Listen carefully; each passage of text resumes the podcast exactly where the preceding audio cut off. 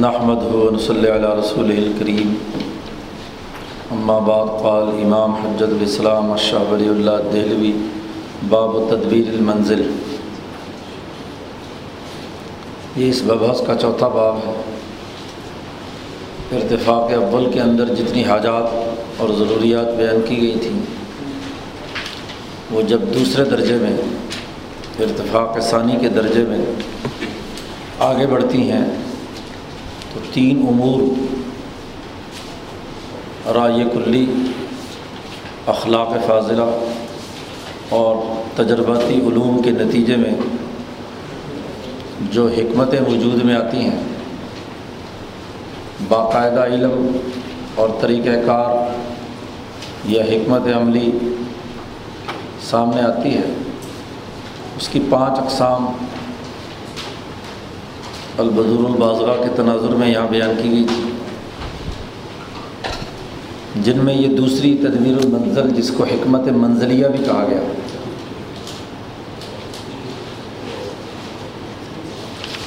پچھلے باب میں ہم نے معیشت سے متعلق یعنی معاشرتی زندگی کے جو آداب اور طریقۂ کار جس کو حکمت معاشیہ سے تعبیر کیا تھا، شاہ صاحب نے۔ اس کی تعریف اور اس کے تفصیلی ابواب کی ایک فہرست ہم نے پڑھی۔ اور اس دوسرے حکمت منزلیہ میں، جو جماعت خاندانی نظام کی صورت میں وجود میں آتی ہے فیملی سسٹم اس سے متعلق امور زیر بحث۔ ہے جیسے اس حکمت معاشیہ میں زندگی بسر کرنے کے آداب کے حوالے سے ان تینوں پہلوؤں کو سامنے رکھ کر بہتر سے بہتر اور خوب سے خوب تر طریقۂ کار وضع کیا جانا ہے۔ ایسے ہی اس گھریلو نظام میں، خاندانی نظام میں بنیادی چیزیں جو شاہ صاحب نے یہاں بیان کی ہیں وہ چار جو اس گھریلو نظام کے ارکان ہیں۔ ان کے درمیان جو ریلیشن شپ ہے، جسے شاہ صاحب نے ربط سے تعبیر کیا ہے، ان کے درمیان جو رابطوں کا نظام ہے، اس کی حفاظت کی کیفیت سے بحث کرنا۔ جب بھی حکمت اور علم کی بات آتی ہے تو علمی منحج یہی ہوتا ہے کہ جس شعبے میں آپ بات کرنا چاہتے ہیں، اس شعبے کے بنیادی امور کیا ہیں؟ ان امور کی نشاندہی کی جاتی ہے۔ اجتماعی معاملات کے اندر جب تک امور متعین نہ کیے جائیں تو ان کے درمیان جو ہم آہنگی ہے اور ان کے درمیان جو ایک مربوط نظام ہے وہ سامنے نہیں آ سکتا۔ تو حکمت منظریہ میں شاہ صاحب نے چار بنیادی ارکان متعین کیے ہیں اور ان چاروں کے درمیان ایک سسٹم، بہتر سے بہتر سسٹم کی حفاظت پر بحث کرنا۔ یہی سائنٹیفک اپروچ ہوتی ہے کہ کسی بھی شعبے کے یا کسی بھی دائرے کے جتنے امور ہیں ان میں سے کوئی بھی نظر انداز نہ ہو۔ سب کو اپنے اپنی جگہ پر رکھ کر ان کو زیادہ سے زیادہ مفید بنانا، ان کے اندر اجتماعیت پیدا کرنا۔ اس لیے شاہ صاحب نے تعریف کی وہ ہوا الحکمہ الباحثہ عن کیفیت حفظ ربط الواقع بین اہل المنزل. علی الحد الثانی من الارتفاق ارتفاق اول میں بھی تھا یہ معاملہ. اس وقت تو صرف تعین منقوہ بیوی اور خاوند کی جو ضرورت اور تقاضا ہے اس تک وہاں بات تھی. لیکن جیسے جیسے نسل انسانی ارتقاء کے اگلے مرحلوں میں داخل ہوئی تو ایک پورا خاندانی نظام وجود میں آیا۔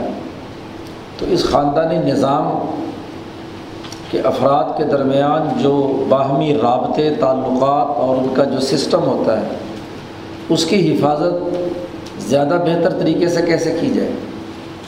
تو حکمت منزلیہ میں بحث کی جاتی ہے۔ علمی طور پر اس رابطوں کے نظام کے درمیان، رابطوں کے نظام کے بارے میں جو اس خاندانی نظام میں افراد موجود ہیں، جو اس کے بنیادی اراکین ہیں ان کے درمیان۔ الحد ثانی من الارتفاق حد ثانی سے یعنی اگلا دوسرا مرتبہ۔ اور دوسرے مرتبے میں یہ تینوں چیزوں کو پیش نظر رکھا جائے گا۔ اخلاق فاضلہ رائے کلی اور تجربات۔ شاہ صاحب نے کہا کہ اس کے اس اہل منزل یا گھریلو نظام کے چار بنیادی ارکان ہیں وفی اربع جمل، چار جملے ہیں۔ چار بنیادی رکن ہیں۔ الزواج، والولادہ، والملکہ، والصحبہ۔ چار طرح سے رابطوں کا نظام ہے۔ پہلا رابطہ تو شادی، زواج۔ مرد اور عورت کے درمیان معاہدہ نکاح۔ تو پہلے جس ربط پر اس حکمت میں بحث کی جا رہی ہے، شادی کے معاملات دوسرا مرحلہ جو اس شادی کے بعد ظاہر ہوتا ہے، وہ اولاد۔ تو اولاد اور ماں باپ کے درمیان ورکنگ ریلیشن شپ رابطے ایک دوسرے سے تعلق کی نوعیت۔ اس کی حفاظت کیسے کی جا سکتی ہے؟ اس کو زیادہ بہتر کیسے بہتر سے بہتر کیسے کیا جا سکتا ہے؟ ان تینوں اصولوں کا تیسرا ملکہ، کہ اس خاندانی نظام میں ایک اس گھریلو ضروریات کی پوری کرنے کے لیے ملازمین ہیں۔ ان کے ساتھ کیا رویہ ہو؟ کیونکہ یہاں اصل میں اس سے مراد یہ جو منزل ہے، اس سے مراد پورا ایک خاندان ہے۔ قدیم زمانے میں اس کے لیے فارسی زبان میں دار کا لفظ استعمال ہوتا تھا، یا ہمارے ہاں اس کے لیے ڈیرا شیرا کا لفظ استعمال کرتے ہیں۔ ایک دادے کی اولاد جب ایک جگہ پر اکٹھی ہوتی ہے، تو اس کے بیٹے، پوتے، پڑپوتے اس طرح پورا ایک خاندان ہوتا ہے۔ تھا طریقہ کار یہ کہ ظاہر تمام لوگ یکساں صلاحیت کے حامل نہیں ہوتے۔ کچھ اعلیٰ ذہنی صلاحیت یا جسمانی طاقت اور قوت کے ہوتے ہیں۔ اور کچھ کی حالت جو ہے کمزور ہوتی ہے ذہنی اعتبار سے یا جسمانی اعتبار سے۔ تو اس کے مطابق، صلاحیتوں کے مطابق کاموں کا تعین کیا جاتا تھا اس خاندان میں جو افراد کمزور ہیں، مثلا کام کاج کرنے میں ایک پہلو سے کمزور ہے، دوسرے پہلو کی کوئی ذمہ داری دی جائے دوسرے کو تیسری، ملکہ کہتے ہیں اس سسٹم کو جس میں اس میں کام کرنے والے لوگ چاہے چھوٹے ہوں یا بڑے ہوں، ان کے ذمے کوئی کام ہو۔ اس کے نظم و نسق کو کہتے ہیں ملکہ۔ اسی سے ہی لفظ ملک یا ملائکہ یعنی فرشتے ہیں یعنی انتظامیہ۔ جی۔ ملائکہ کو بھی ملائکہ اس لیے کہتے ہیں کہ وہ کائنات کا جو سسٹم ہے اسے چلا رہے ہیں۔ کیونکہ اس کائنات کے سسٹم میں جیسے باقی مخلوقات ہیں، ایسے انسان ہیں۔ تو انسان کی خدمت کے لیے فرشتے بنائے گئے۔ اس کا جو انتظامی ڈھانچہ ہے، تکوینیات کا، وہ ان فرشتوں کے سبرد ہے۔ ایسے ہی یوں سمجھ لے کہ گھر کے فرشتے۔ ملکہ میں گھر کے فرشتے یعنی گھر کا نظم و نسق چلانے کے لیے۔ شروع میں تو یہ ملکہ جو خاندان کے ہی جو کمزور لوگ، جو اعلیٰ دماغی صلاحیتوں کے حامل نہیں یا بھاری کام نہیں کر سکتے، تو چھوٹے موٹے کام ان کے ذمے۔ گھر سے کوئی چیز لا دی، پہنچا دی، کوئی سودا سرف خرید لیا، کوئی اور خدمت کے کام انہوں نے سر انجام دیے۔ پھر آہستہ آہستہ یہ کام بڑھتے بڑھتے دنیا میں جو ذہنی صلاحیت کے اعتبار سے کمزور ہوتے تھے، ان کو پھر غلام بنانے کا سلسلہ بھی شروع ہو گیا۔ اسی سے ہی ملکیت کا اگلا مرحلہ شروع ہوا۔ کہ انسانوں کو جو دنیا میں کمزور نسلیں ہیں، ان کو پکڑو اور انہیں غلام بناؤ اپنے لیے۔ ویسے اصل جو ملکہ ہے، وہ جو افراد انتظامی امور سر انجام دے رہے ہیں، ان کے نظم و نسق کا عمل کیا ہوگا؟ کام کاج کے اعتبار سے۔ تو یہ تیسری، تیسرا بڑا بنیادی ربط ہے کہ ان کے ساتھ ورکنگ ریلیشن شپ کیسے ہو؟ ان کے ساتھ آپ کا بیہیویئر کیسا ہو؟ اس کے اس کے ساتھ رویے کیا ہو؟ اس کے جو کام کر رہا ہے ملازمین میں، اس کے رویے کام کے اعتبار سے یا اس خاندان کے اعتبار سے کیا ہوں اور اس خاندان کے کیا ہے اس کے ساتھ رویے کیسے؟ اس کی ضروریات پورا کرنا، اس کی تقاضوں کو پورا کرنا، اس کے رویے کیا ہوں؟ ان دونوں کے درمیان جو ایک ربط ہے، ملکہ کا یعنی وہ معاملات جو ملازمین کے ساتھ پیش آتے ہیں یا انتظامیہ کے ساتھ پیش آتے ہیں، اس کا طریقہ کار کیا چوتھی چیز جو اس منزل کے دائرے کے اندر ہے، وہ اسحوہ ہے۔ کہ اس خاندان کے افراد دوسرے خاندانوں، محلہ، برادری جو ہے، افراد ہیں، جن کے ساتھ وہ رہ رہے ہیں، مثلاً پڑوسی ہے کسی سے آپ خرید و فروخت اور لین دین کا معاملہ کر رہے ہیں، دوسری جماعتوں کے ساتھ، تاجروں کے ساتھ، کاشتکاروں کے ساتھ، تو یہ مصاح، مصاحبت جن کے ساتھ آپ ہر وقت رہ رہے ہیں، کسی ایک چھت تلے، ایک خاندان میں یا ایک محلے کے اندر، تو وہاں رہن سہن کیسا ہونا چاہیے؟ وہاں ان میں ایک دوسرے کو، وہاں ظاہر ہے کہ یہ بھی ایک ربط کی شکل ہے۔ یہ اگر بہتر ہوگی تو خاندان پنپے گا۔ اگر ایک خاندان کو ایک محلے میں خوف زدگی کی حالت میں ہے، عدم تعاون کی حالت میں سارا محلہ ہی اس کا دشمن ہے، یا ایک فرد جو ہے پورے خاندان، پورے محلے سے لڑائی لے رہا ہے تو ظاہر ہے کہ اس کے نتیجے میں مسائل کھڑے ہوں۔ تو وہ زیادہ دیر تک وہاں نہیں رہ سکتا۔ تو یہ جو مصاحبت ہے، یہ بھی خاندانی نظام سے تعلق رکھتی ہے۔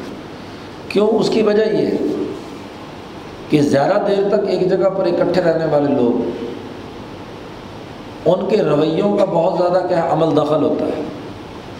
جی کبھی کبھار ملے بندہ تو اور طرح کے رویے ہوتے ہیں۔ پاس رہنے سے دراصل پتہ چلتا ہے کہ رویے کیا ہے۔ کیا یہ صحبت مصاحبت کے تعاون باہمی کے امور کے ساتھ زندگی بسر کرتا ہے یا ذرا ذرا سی بات پہ چڑچڑا پن لڑائی جھگڑا اور ہاں جی صحبت کے تقاضوں یا ساتھ رہنے کے تقاضوں کے خلاف رویے اس کے ظاہر ہو گئے تو اس خاندانی نظام میں چوتھی چیز یہ صحبت ہے کہ یہ صحبت کے جو ربط ہے اس کا طریقہ کار کیا ہو؟ تو چار چیزوں پر چار چیزوں پر بحث کرنا، یہ اس علم کے اس حکمت کا بنیادی دائرے سے متعلق ہے۔ تدبیر المنزل میں، حکمت منزلیہ میں، کہ چار طرح کے جو رابطے ہیں انسان کے آپس میں، اجتماعیت کے، ان پر گفتگو کی جائے۔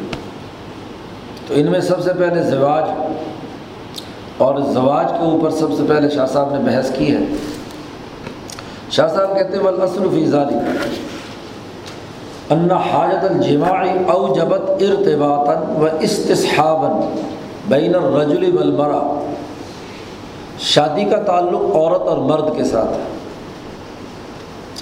تو چونکہ جنسی تقاضا عورت میں بھی ہے، مرد میں بھی ہے، اس جنسی تقاضے کی ضرورت اور حاجت تقاضا کرتی ہے کہ مرد اور عورت کا باہمی ملاپ ارتباطاً ربط بھی ہو اور وہ استصحاباً، اور ان کے درمیان اکٹھے رہنے کا عمل بھی ہو، بین الرجل والمرا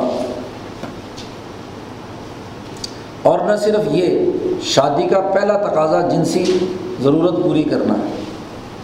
اور دوسرا اہم ترین تقاضا یہ ہے کہ سم شفقت علی المولود۔ جو اس باہمی ملاپ سے اولاد پیدا ہو، مولود پیدا ہو، اس پر دونوں کا، میاں بیوی کا مہربانی اور شفقت کے ساتھ پیش آنا۔ اور وہ او جبت تعاون من ہما فی حضانتی ہی یہ شفقت اور مہربانی تقاضا کرتی ہے کہ دونوں مل کر اپنے بچے کی پرورش، اس کی نشو و نما میں ایک دوسرے کے ساتھ تعاون کریں۔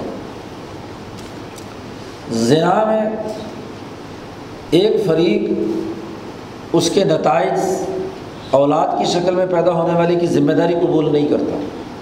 تعاون کا کوئی تصور اس میں نہیں ہوتا۔ وہ ساری مصیبتیں اور فٹیک جو ہے، خاتون کو برداشت کرنی پڑتی ہیں۔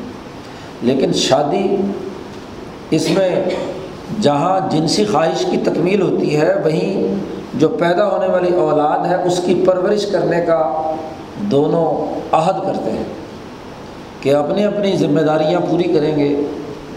اس بچے کی پرورش اور اس کی حضانت کے لیے۔ گویا کہ شادی کا یہ ربط دو دائروں سے تعلق رکھتا ہے۔ ایک جو فطری اور طبی تقاضا ہر مرد اور عورت میں ہے، اس کی تکمیل، اور دوسرا اولاد کی تعلیم و تربیت اور اس کی پرورش۔ یہ اگر عمل نہیں ہے، تو نسل انسانی آگے نہیں بڑھتی۔ نسل انسانی کا ارتقاء سماج کا ارتقاء یا ارتفاقات کی ضرورت سب سے پہلے تبھی ہوگی کہ جب انسان ہوں گے۔ اور اگر انسانوں کے درمیان شادی کا معاملہ نہیں ہے، وہ ربانیت اختیار کر لیں۔ یا پیدا شدہ اولاد کی تربیت کا کوئی نظام نہیں ہے، اس کی بقا کا، نسل انسانی کی بقا کا کوئی انتظام نہیں ہے، تو پھر اگلے سارے مرحلے نہیں ہو سکتے۔ تو ان دو کاموں کے لیے شادی کی ضرورت پیش آئی اور پھر ان دونوں نے مل کر پرورش کرنی ہے۔ تو اس میں شاہ صاحب یہ بات کہتے ہیں کہ عورت کی کچھ خصوصیات ہیں اور کچھ مرد کی خصوصیات ہیں۔ ایک کی خصوصیات کی تکمیل دوسرے کے بغیر نہیں ہو سکتی اور دوسرے کی ضروریات کی تکمیل پہلے کے تعاون کے بغیر نہیں ہو سکتی۔ شاہ صاحب کہتے وکانت المرت اہداہما للحضانت بتبا عورت طبی طور پر سب سے زیادہ بچے کی پرورش کے سلسلے میں زیادہ ہدایت والی ہوتی ہے۔ اس کو اس کی چھوٹی چھوٹی ضروریات اور تقاضوں کا بچے کے عورت کو زیادہ احساس اور زیادہ اس کے اندر اس کی سمجھداری ہوتی ہے۔ لیکن وہ اخف ہما عقل عقل کے اعتبار سے دونوں میں وہ کم درجے کی ہوتی ہے۔ بچے کی پرورش میں زیادہ ہدایت، کیونکہ جزوی امور ہے انسان کے دماغ کے اندر دو دائرے ہیں، ایک عقل کلی کے اور ایک وہم جزی کے۔ عورت کا جو وہ جزی ہے، توہم ہے، وہ بہت زیادہ ایکٹیو ہوتا ہے۔ چھوٹی چھوٹی جزوی چیزوں کی طرف اس کی توجہ زیادہ ہوتی ہے۔ معمولی احساسات و ادراکات بچے کے رونے پیٹنے یا بچے کی ضروریات کے حوالے سے وہ فوراً سمجھ جاتی ہے۔ اور بڑے بڑے کلی امور جہاں بہت ساری چیزوں کو اکٹھے دیکھ کر کوئی ڈسیزن لینا ہوتا ہے، وہاں کے معاملے میں وہ اخف دونوں میں سے کیا ہوتی ہے؟ کم تر درجے کی ہوتی ہے۔ وہ اکثر ہما ان حجام من المشاق۔ دونوں میں جو مشقت اور مصیبتوں کے کام ہیں کوئی مصیبت پڑ گئی، کوئی بھاری چیز اٹھا کر لے جانی پڑی۔ مشقت انگیز عمل ہوا۔ اس سے جان چرانے میں عورت زیادہ جان چراتی ہے مرد کے مقابلے میں۔ اکثر ہما ان حجامن پیچھے ہٹ جانا۔ مشقتوں سے۔ عورت کی ایک اور خصوصیت بیان کی وہ اتم ہما حیا ان و لزوم البعید عورت میں شرم و حیا، اور اپنے گھر یا اپنے اس دائرے کے اندر محدود رہنا، اس کی طبیعت کا حصہ ہوتا ہے۔ کیونکہ بچے کی پرورش ہے، بچے کو ساتھ رکھنا ہے۔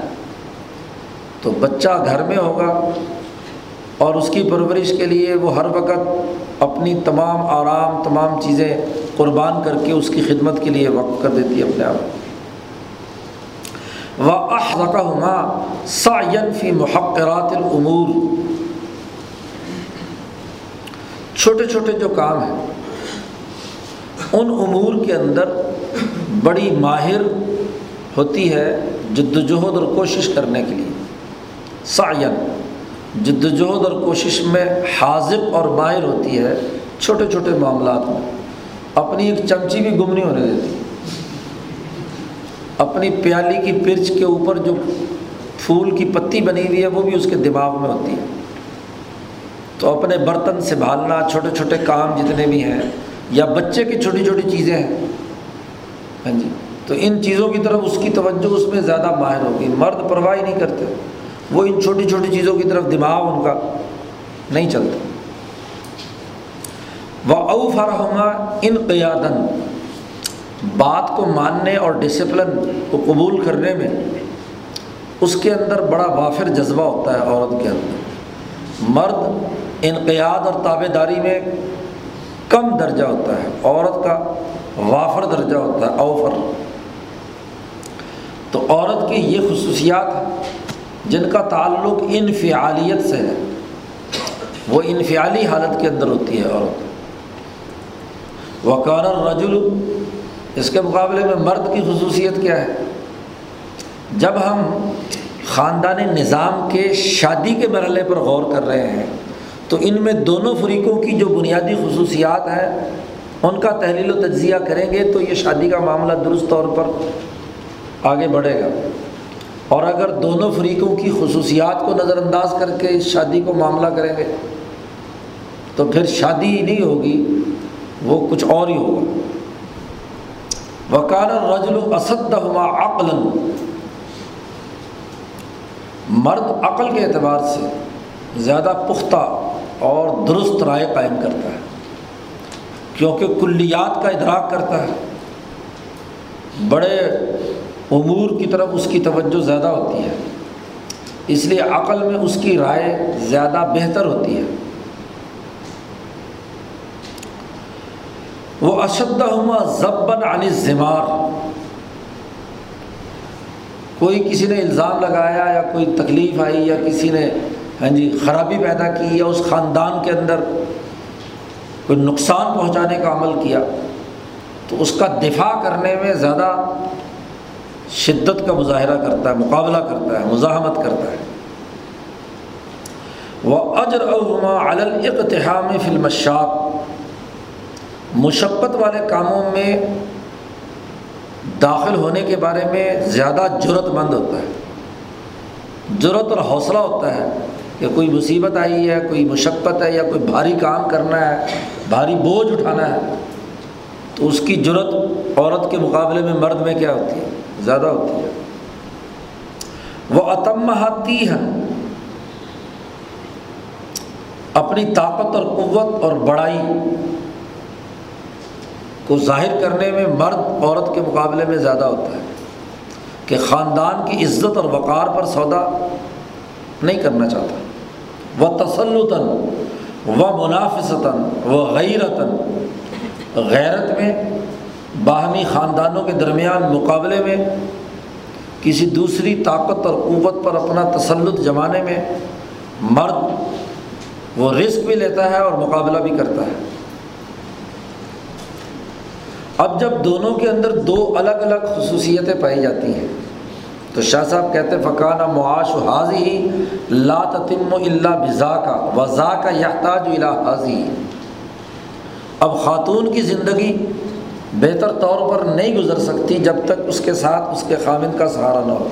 لا تتم اللہ بزا کا اور مرد جس نے سارا دن باہر محنت مشقت کے کام کرنے ہیں تو وہ اس کی زندگی اس کے بغیر نہیں گزر سکتی جب تک کہ گھر میں وہ بچے کی پرورش اور باقی امور ہاں جی وہ ضروری طور پر پورے نہ ہو وہ یافتہ ذا کا یافتہ جو الہ حاضی مرد اپنی ضروریات میں محتاج ہے خاتون کا۔ یہی احتیاط اور حاجت اور ضرورت ہی ہے جو مجبور کرتی ہے دنیا کے ہر معاشرے میں مرد اور عورت کے باہمی تعلق۔ کیونکہ ضرورتیں ہی ایجاد کی ماں ہے تو ضرورت ایک دوسرے کو دوسرے کی ہے، اس ضرورت کو پورا کرنے کے لیے وہ دونوں نکاح کا تقاضا کرتے ہیں۔ اب اس پورے تحلیل و تجزیے سے یہ بات ثابت ہو گئی کہ مرد اور عورت کے درمیان زواج یعنی شادی کا عمل ہونا چاہیے۔ اب اس کا طریقۂ کار کیا ہو؟ تو اگلے پیراگراف میں شاہ صاحب نے یہ بات واضح کی۔ وہ اوجبت مزاحمات الرجال علنسائی و غیرت ہم علیہ اللہ یسلح امرهم اللہ بتصحیح اختصاص الرجل ہی على رؤوس الاشهاد عورت بھی کسی نہ کسی مرد کی بیٹی ہے۔ ظاہر تبھی عورت پیدا ہوئی ہے اور مرد بھی ایک خاندان سے تعلق رکھتا ہے۔ تو جس خاندان کی وہ لڑکی ہے، اس خاندان کے لوگوں کو اپنی بیٹی پر غیرت ہوتی ہے۔ مزاحمت کرتے ہیں، وہ عزت چاہتے ہیں۔ تو عزت کے لیے ضروری ہے کہ دونوں خاندانوں کے درمیان باہمی کوئی پیغام رسانی کا عمل ہو اور دونوں خاندان راضی ہوں۔ اگر اس بات کی اجازت دے دی جائے کہ جو چاہے جس کی لڑکی جیسے مرضی اٹھا کر لے جائے، تو سوائے جھگڑے اور لڑائی کی اور کچھ نہیں۔ وہ غیرت اس خاندان کی جاگے کی لڑائی ہوگی، دنگا ہوگا، فساد ہوگا۔ جبکہ سوسائٹی میں ہم نے کہا ہے کہ الرعی الکلی اخلاق فاضلہ اور تجربات کے نتیجے میں خاندانی نظام پرامن اور بہتر ہونا چاہیے۔ اس کے اندر خوف زدگی کی حالت نہیں ہونی چاہیے۔ وہ پرامن زندگی بسر کریں اور وہ تبھی ہوگا کہ جس خاندان کی وہ لڑکی ہے، اس سے باقاعدہ طریقۂ کار کے مطابق رشتہ مانگا جائے۔ اس کی عزت کا لحاظ کرتے رہے اور پھر یہی نہیں، بلکہ اس کے ساتھ ساتھ ان دونوں کا معاہدہ نکاح وہ اعلیٰ رؤوس الاشہاد ایک مجمع میں، کم از کم دونوں خاندانوں میں کہ افراد جمع ہوں اور ان کے سامنے یہ واضح ہو جائے کہ یہ لڑکی اس لڑکے کے ساتھ یا یہ لڑکا اس لڑکی کے ساتھ ان کا رشتہ ہو گیا۔ اور یہ پورے خاندان، پورے ماحول کی عزت کے ساتھ اس معاملے کو وجود میں لایا گیا۔ کیونکہ اگر یہ نہ ہو، تو یہاں تو شاہ صاحب نے بات بیان نہیں کی، وہاں تفصیل بیان، بات بیان کی بدور بازگاہ میں کہ لڑائی، جھگڑے اور قتل و غارت گری اور بہت سارے امور اس عورت کی وجہ سے ہوتے ہیں۔ زن، زر، زمین، تین ہی لڑائی، جھگڑے کی بنیادی چیزیں ہوتی ہیں۔ تو اس کو کسی معاہدے کے تحت وجود میں آنا چاہیے۔ اس لیے دنیا بھر کے ہر مذہب میں، دنیا بھر کے ہر نظام میں ایک طریقۂ کار طے ہوتا ہے۔ چاہے آپ اسے سول میرج کہہ لیں، چاہے آپ سات پھیرے کہلوا لیں، چاہے آپ معاہدہ نکاح کر لیں، کوئی نہ کوئی طریقۂ کار ضرور ہے، جس سے پوری برادری اور خاندان کو یہ پتہ چل جائے کہ اس لڑکی کا، اس لڑکے کے ساتھ شادی ہو گئی تعین منقوع ہو گیا سب کے سامنے۔ وہ اوجبت رغبت الرجل فلمرا و کرامت ہوا علا بلی اور اس کے لیے یہ بھی لازمی ہے کہ لڑکا اظہار کرے، لڑکے کا خاندان، لڑکی کا رشتہ مانگے، وہ اس کا اظہار کرے اور اس خاتون کی عزت کرے۔ وہ کرامت ہوا اعلیٰ ولی اس کا جو ولی یا اس کا سربراہ، اس کا باپ یا اس خاندان کا جو بڑا ہے، اس کی اس کے تناظر میں اس کی عزت اور احترام کے ساتھ یہ معاملہ ہونا چاہیے۔ وہ ضب انہا اور یہ کرامت اور اعزاز کے لیے تین چیزیں لازمی ہیں۔ مہر ہو، خطبہ ہو، اور ولی کی جو اس کا سربراہ ہے، بچی کا، خاتون کا، اس کی رضامندی ہو۔ سب سے پہلے تو کیا ہے؟ خطبہ خطبہ ایک ہے خطبہ، وہ تو تقریر کو کہتے ہیں۔ اور ایک ہے خطبہ منگنی کا پیغام پہنچانا۔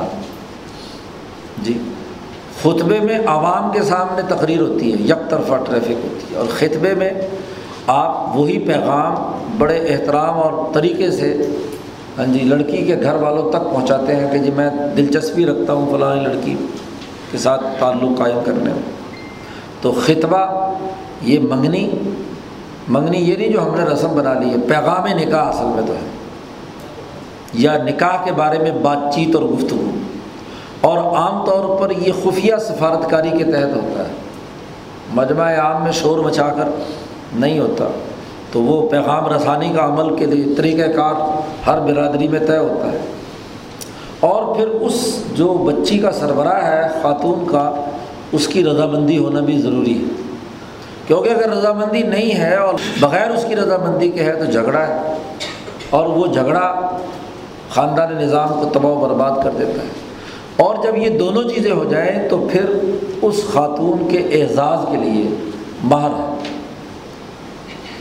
تاکہ وہ یہ سمجھے کہ یہ کوئی گری پڑی اور ایسے ہی لڑکی اٹھا کر اٹھا کر لانے والا معاملہ نہیں ہے۔ آپ نے اس خاتون کا اعزاز کیا ہے۔ اور یاد رکھو، یہ اعزاز اپنے دور اور اپنے ماحول کے مطابق ہوتا ہے۔ جی۔ آج کل وہ جو نکاح کے چکر میں لوگوں نے جی سوا بتی روپے باندھے ہو جی نکاح، یہ فضول لفظ بات ہے۔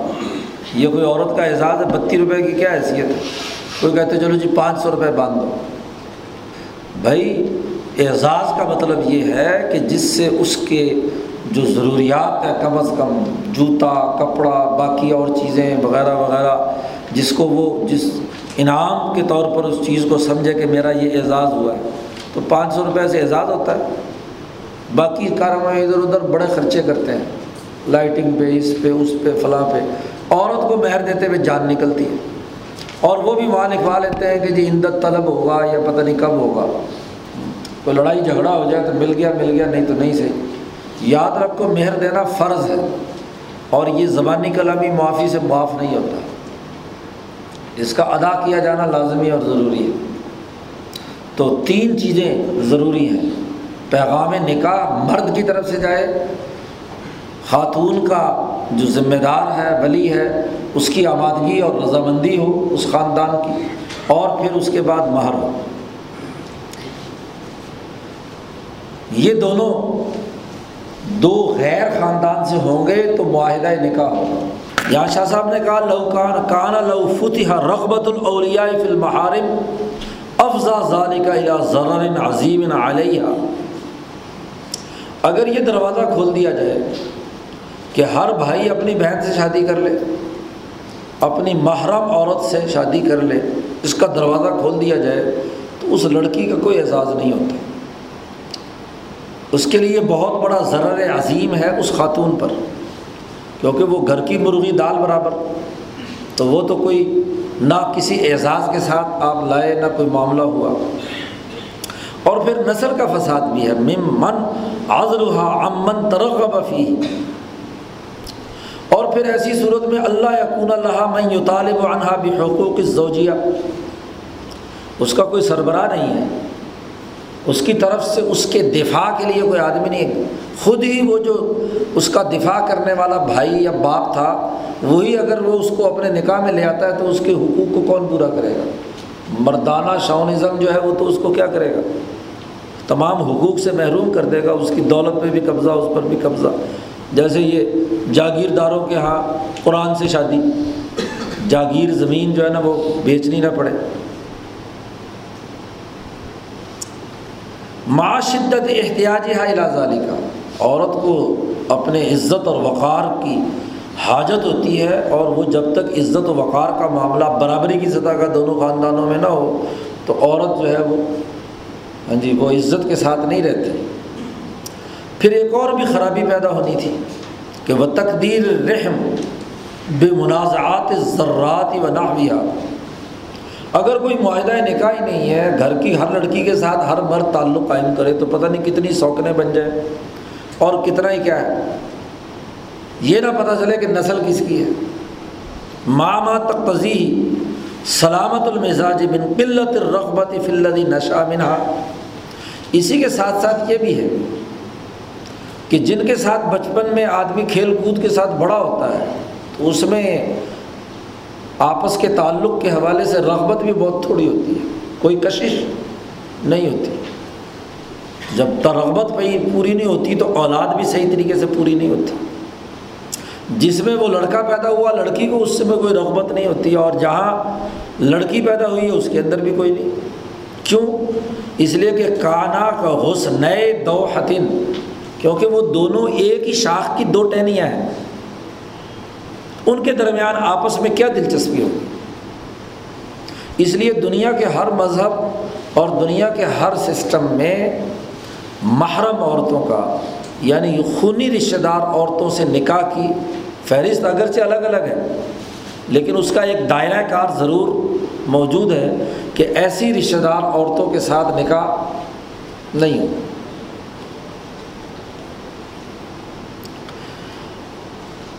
اب محرم کا متعین تعین بھی ہو گیا اور یہ کہ خاندان دوسرا ہو، غیر محرم عورت ہو، اس کے ساتھ مرد کا نکاح ہو۔ پھر وہ اوجب الحیا و ذکر الحاجت الجماع۔ شادی کا مقصد جنسی خواہش اور تقاضا پورا کرنا ہے۔ لیکن معاہدہ نکاح کے موقع پر اس لفظ کا استعمال کرنا معیوب ہے۔ شرم اور حیا تقاضا کرتی ہے کہ اس کا معاہدہ نکاح کے وقت اس لفظ کا استعمال نہیں ہونا چاہیے۔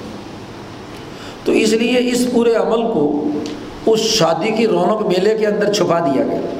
انتج اعلیٰ مد سوسطن فی ضمن عروج یہ توقع الحما اس کے لیے لفظ شادی استعمال کیا۔ عروج شادی کو کہتے ہیں، خوشی کو کہتے ہیں۔ کہ ان الغایت التی بوجیدہ رہا کیونکہ وہ خوشی اور فرحت یقیناً اس جنسی تعلق کے بعد حاصل ہونی ہے۔ لیکن لفظ جو ہے وہ اس کو شادی کے لفظ کو استعمال کیا گیا۔ زواج کے زواج کے لفظ کو استعمال کیا گیا۔ اور شاہ صاحب نے کہا کہ چونکہ یہ اجتماع عام میں ہونا ہے یعنی پوری برادری کو اس کا پتہ چلے، تو او جب تلطف تشہیر یہ بھی لازمی ہے کہ اس کا اشتہار یا اس کو لوگوں میں بتلانے کے لیے اچھا اور مناسب طریقۂ کار اختیار کیا جائے۔ تلطف اور مہربانی کا عمل۔ ہو وجہ اعلیٰ الملاک المنزلی عروجن انتج اعلیٰ ولیمت اور اس خاندانی نظام کے لیے خوشی کے موقع پر اس کا ایک ولیمہ دعوت بھی ہونی چاہیے۔ ظاہر ہے کہ نکاح ہو رہا ہے۔ تو اس نکاح کا کیا ہے؟ کوئی ولیمہ ولیمہ اس دعوت کو کہتے ہیں جو شادی کے موقع پر کی جاتی ہے۔ ید الناس الیہ لوگوں کو وہاں بلایا جائے۔ اور چونکہ یہ خوشی اور مسرت کا موقع ہے، تو شاہ صاحب نے کہا کہ کچھ دفن و تربن کوئی دف شب بھی بجانی چاہیے خشک شادی نہیں ہونی چاہیے۔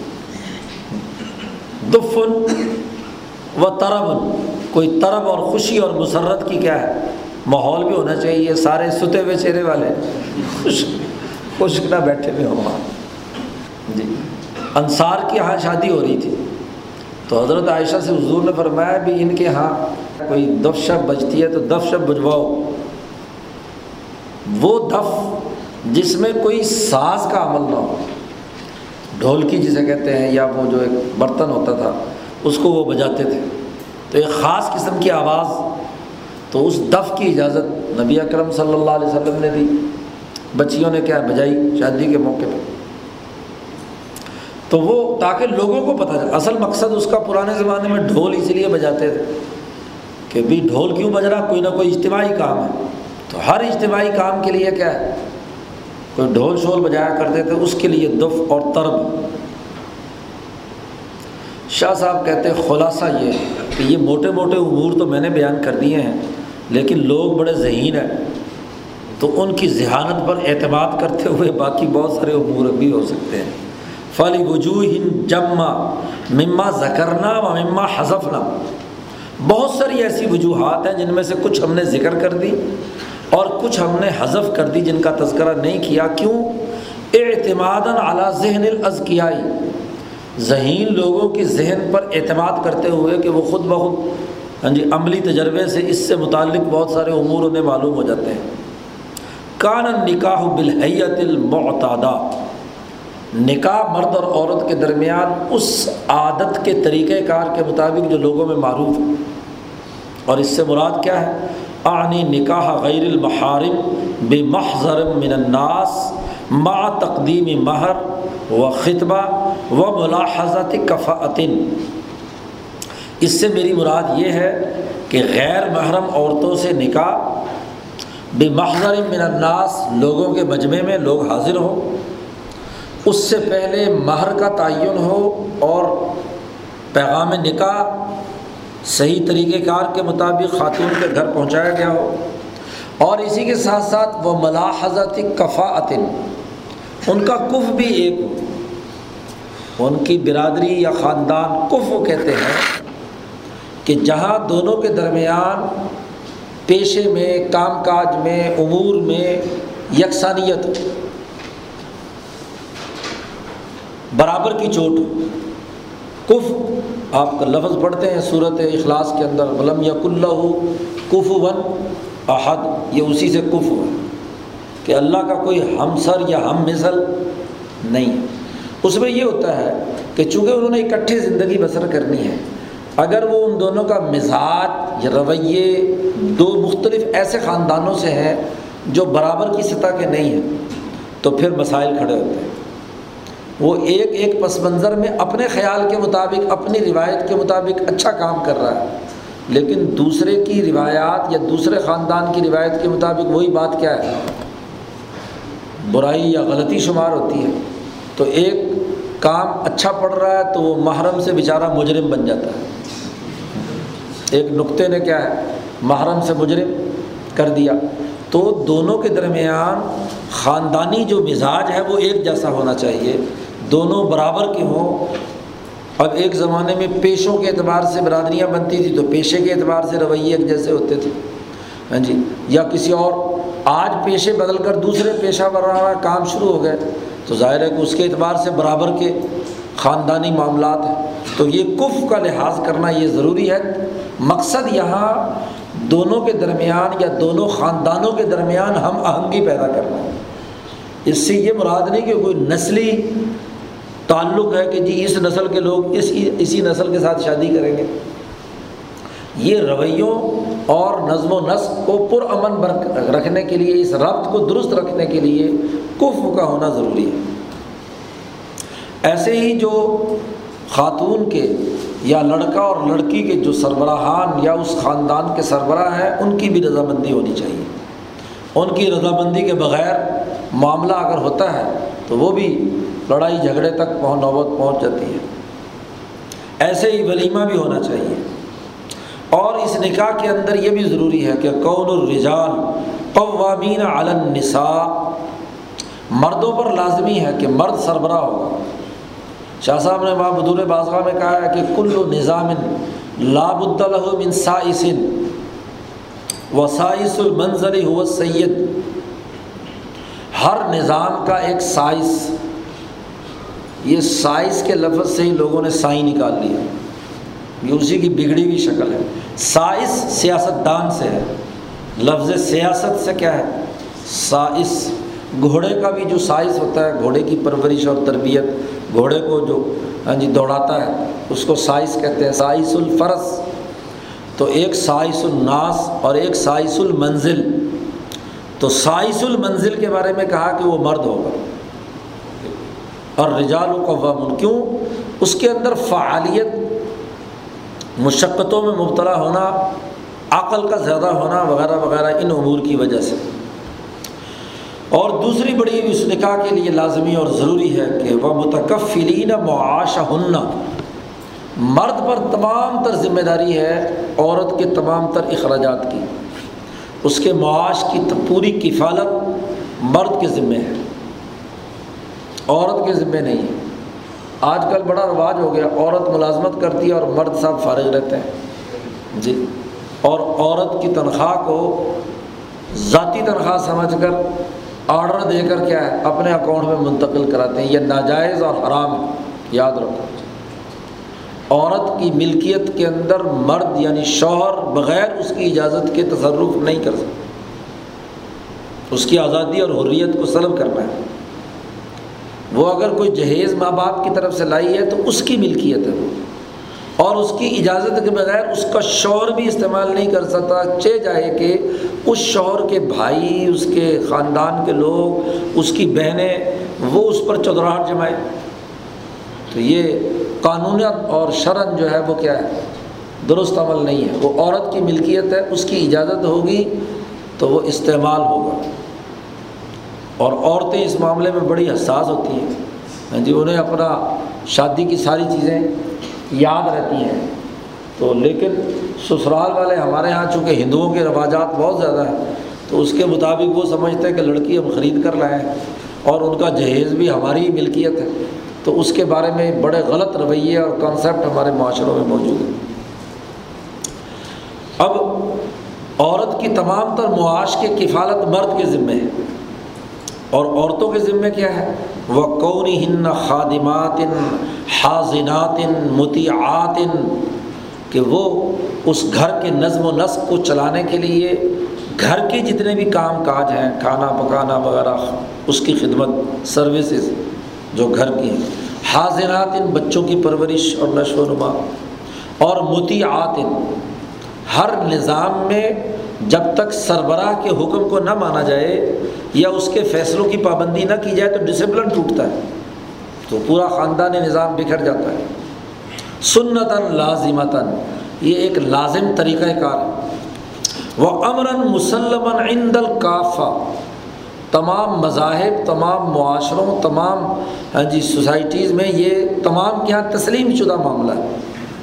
اور شاہ صاحب نے اگلی بڑھ کر بات کی کہ یہ فطرتاً یہ ایک ایسی فطرت ہے کہ فطر اللہ الناس علیہ اللہ نے لوگوں کو اسی فطرت پر پیدا کیا ہے۔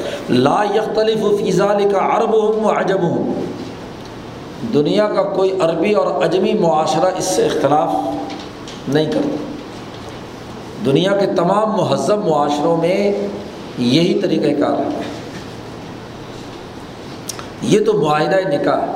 اب چونکہ معاہدہ ہوا ہے دو آزاد آدمیوں کے درمیان دونوں کی خاندانوں کی باہمی رضامندی کے ساتھ۔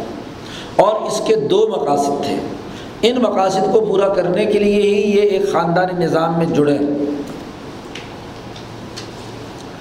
تو اگر یہ تقاضے پورے نہیں ہو رہے، دونوں کے درمیان ایسے اختلافات پیدا ہو جاتے ہیں۔ کہ اس کے حل کرنے کی کوئی صورت نہیں۔ قرآن نے اس کا طریقہ کار بیان کیا، ہر مذہب نے اس کا طریقہ کار بیان کیا کہ اس کو کسی طریقے سے حل کیا جائے جب یہ معاہدہ نکاح ہو۔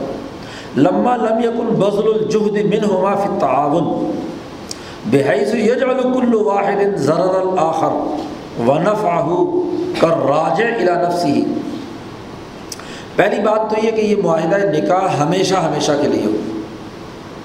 ان کے درمیان جو تعاون باہمی ہے، وہ ایسی صورت میں ہو کیونکہ دونوں نے مل کر بچے کی تربیت کرنی ہے، خاندان کا نظام چلانا ہے، کہ ہر ایک دوسرے کے نقصان کو اپنا نقصان سمجھے اور دوسرے کے نفع کو اپنا نفع نفع سمجھے۔ مرد بھی یہی سمجھے اور عورت بھی یہی سمجھے۔ اس کے بغیر یہ معاہدہ نکاح اور اس سے پیدا ہونے والے نتائج بچوں کی پرورش کوئی ایک دو دن، چار دن، مہینے، دو مہینے کی بات نہیں ہے۔ وہ بچپن سے لے کر بڑے ہونے تک، اٹھارہ، بیس سال کی عمر تک ان تمام کی نگرانی کا عمل ہے۔ تو یہ اس بات کا تقاضا کرتا ہے کہ دونوں آپس میں ایک دوسرے کے ساتھ اسی حالت میں رہیں گے۔ اعلیٰ ادامت نکاحی یہ نکاح مستقل ہو۔ جز وقتی نکاح نکاح نہیں ہے۔ اس کی کوئی حیثیت نہیں ہے۔ معاہدہ نکاح کرتے وقت اس بات کو پیش نظر رکھا جائے گا کہ یہ ہمیشہ ہمیشہ کے لیے موت ہی ان کے درمیان کیا جدائی کا باعث بنے گی۔ اس عزم اور ارادے کے ساتھ نکاح ہو۔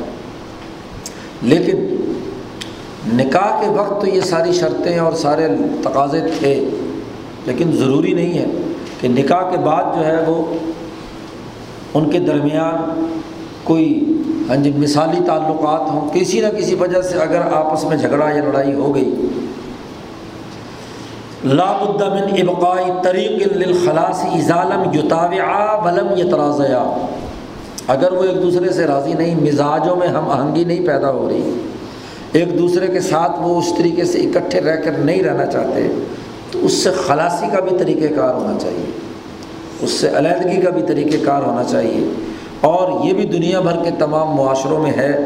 وہ ان کا من اب غزل مباحات اگرچہ اچھے کاموں میں سب سے مبغوض ترین نفرت انگیز عمل ہے میاں بیوی کے نکاح کا ٹوٹنا، کیونکہ اس سے اولاد کی پرورش اور اولاد کی جو نفسیاتی ترقی کا عمل ہے وہ سارا کا سارا رک جاتا ہے۔ تو وجب فی طلاق ملاحظت قیود و عدت کچھ قیودات کچھ پابندیوں کے ساتھ طلاق کا معاملہ جو ہے اس کی اجازت دی گئی، یہ معاہدہ توڑے۔ اب قرآن نے پورا رقو نازل کیا کہ آپس میں اگر نہیں تو دونوں کی طرف سے حاکم من اہل و حاکم من اہلیہ ہاں جی دونوں کی طرف سے ایک ایک سالس مقرر ہو جائے اور وہ مسائل کو دیکھ کر حل کر کے ہر ممکن کوشش کرے کہ دونوں کے درمیان صلح پیدا ہو جائے۔ بس صلح خیر۔ لیکن وہ حضرات الانفس الشح، انسانی نفوس کے اندر ایک دوسرے سے تصادم اور ٹکراؤ اور اپنی چیز پر بخل اور تنگ نظری یہ انسانی نفوس میں ہے۔ تو اس کے نتیجے میں کوئی نہ کوئی گڑبڑ ضرور ہوتی رہتی ہے۔ لیکن اگر صلاح کسی بھی صورت میں نہیں ہو سکتی ہاں جی تو پھر اس کا ایک حل ہے کہ باقاعدہ ایک طریقۂ کار کے مطابق ہاں جی طلاق دے کر فارغ ہو جائے، علیحدہ ہو جائے۔ پھر اس کے ساتھ ساتھ وہ عدت اس کی عدت بھی گزرنا ضروری ہے۔ عدت کے بغیر خاتون کسی دوسری جگہ پر نکاح نہ کرے۔ ایسے ہی وہ فی وفات ہی انہا اگر خاتون کا شوہر فوت ہو گیا ہے، تو اس کے لیے بھی عدت کا گزرنا ضروری ہے۔ عدت وفات والی کی کم از کم کیا ہے؟ ہاں جی چار مہینے، دس دن۔ اور طلاق کے لیے تین مہینے، تین ایام حیض گزر جائیں۔ تعظیم الامر نکاح فنفیس یہ عدت اس لیے ہے، ایک تو وجہ یہ ہے کہ اس نکاح کی اہمیت لوگوں کے دلوں میں رہے۔ یہ کوئی گڈے گڈی کا کھیل نہیں کہ آج کیا اور کل توڑ دیا اور پرسوں کو کہیں اور جوڑ لیا اور پھر توڑ دیا اور پھر جوڑ لیا۔ تو نکاح میں اور زنا میں فرق واضح ہو جائے کہ یہ معاہدہ نکاح تھا اس معاہدے کا اعزاز و اکرام ہے کہ اس کے مطابق تین مہینے کی عدت ضرور گزاری جائے وہ ادا لباس حق الادامہ اور وہ جو ہمیشہ ہمیشہ کے لیے نکاح کرنے کے عزم کے ساتھ انہوں نے اکٹھا رہنے کا فیصلہ کیا تھا، اس کا کچھ حق ادا ہو جائے کہ کم از کم تین مہینے ایک دوسرے کی احترام کے اندر رکے رہے۔ وہ وفا الحد صحبہ اور وہ جو صحبت اور مصاحبت کا عہد کیا تھا، اس کا کم از کم ایک درجے میں وفا ہو جائے۔ اور سب سے اہم ترین بات یہ ہے کہ لے اللہ تشتبہ الانصاب، تاکہ نصب مشتبہ نہ ہو۔ تین مہینے میں پتہ چل جاتا ہے کہ کہیں پہلے خامن سے کوئی حمل تو نہیں ہے، اور پھر حمل کی عدت الگ سے ہے کہ جب تک حمل سے فارغ نہ ہو جائے، اس وقت تک کہیں اور نکاح تاکہ نصب جو ہے وہ مشتبہ نہ ہو جائے۔ نصب کا اصل برقرار رکھنا دنیا بھر کے تمام معاشروں اور تمام قوموں اور مذاہب کے اندر متفق بات ہے کہ یہ نصب کی حفاظت ضروری ہے۔ انصاب کا اجتباع ہو جانا بڑی خرابی کی بات ہے۔ تو اگر عدت سے پہلے ہی نکاح ہو جائے تو پہلا نطفہ بھی موجود ہے اور اگلا بھی آ جائے۔ اور اب وہ جو سائنسدانوں نے کیا ہے، دریافت کر لیا کہ مرد اور عورت کے باہمی ملاپ سے عورت کے اندر جو پروٹین داخل ہوتی ہے، وہ تین مہینے میں کم از کم تین حیض سے خارج ہوتی ہے۔ جب تک تین حیض پورے نہ گزریں، تین ماہواری نہ گزریں، تو مرد کے جرسوموں، جرسومے عورت کے جسم سے مکمل طور پر خارج نہیں ہوتے۔ اور اگر ایسی صورت میں دوسرا تعلق قائم ہو جائے تو دونوں کے جرسومے کراس کر کے عورت کے لیے عذاب کا باعث بنتے ہیں کینسر کا باعث بنتے ہیں اس کی خرابی کی اور تباہی بربادی کا باعث بنتے ہیں پہلا مرحلہ ازواج منزل کا پہلا کالم ازواج شادی تھی اور اس شادی کے جو بنیادی امور تھے، وہ شاہ صاحب نے یہاں بیان کر نمبر دو، دوسری چیز، الولاد۔ اولاد کا ہونا۔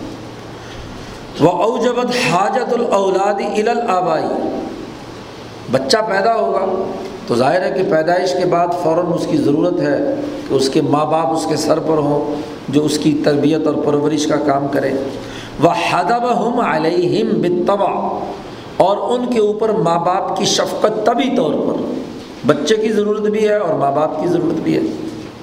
ایکون تمرین الاولاد علامہ فاہم فطرتاً کہ وہ اپنی اولاد کی فطری بنیادوں پر ایسی تربیت کریں، اس کو ہاں جی نشو و نما میں کردار ادا کریں کہ وہ زیادہ سے زیادہ بہتر سوسائٹی کے فرد طور پر سامنے آئے۔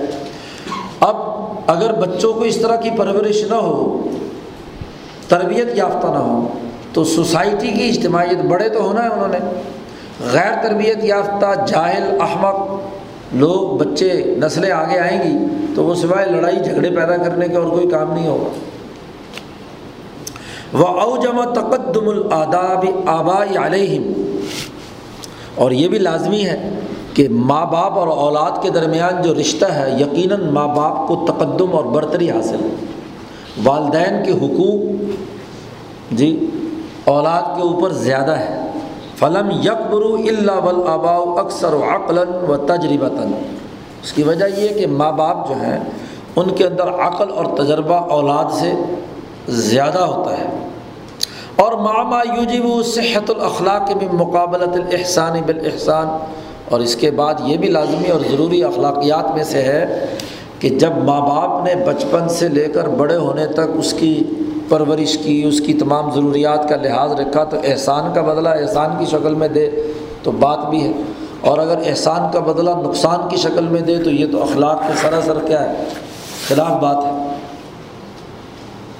وقد قاسو فی تربیت ہی مالا حاجت الا شرح ہی اور پھر جتنی مصیبتیں انہوں نے بچوں کی اپنی بچوں کی پرورش کے اندر گزاری ہیں، انہوں نے محنت، مشقت برداشت کی ہے اس کی زیادہ تشریح کی ضرورت نہیں۔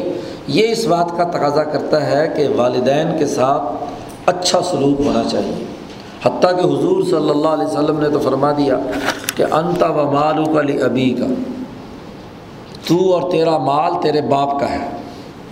جس باپ نے تجھے پالا پوسا بڑا کیا، تو تو اپنے مال کو کہتا ہے میرا مال، تو بھی اور تیرا مال بھی تیرے باپ کا ہے۔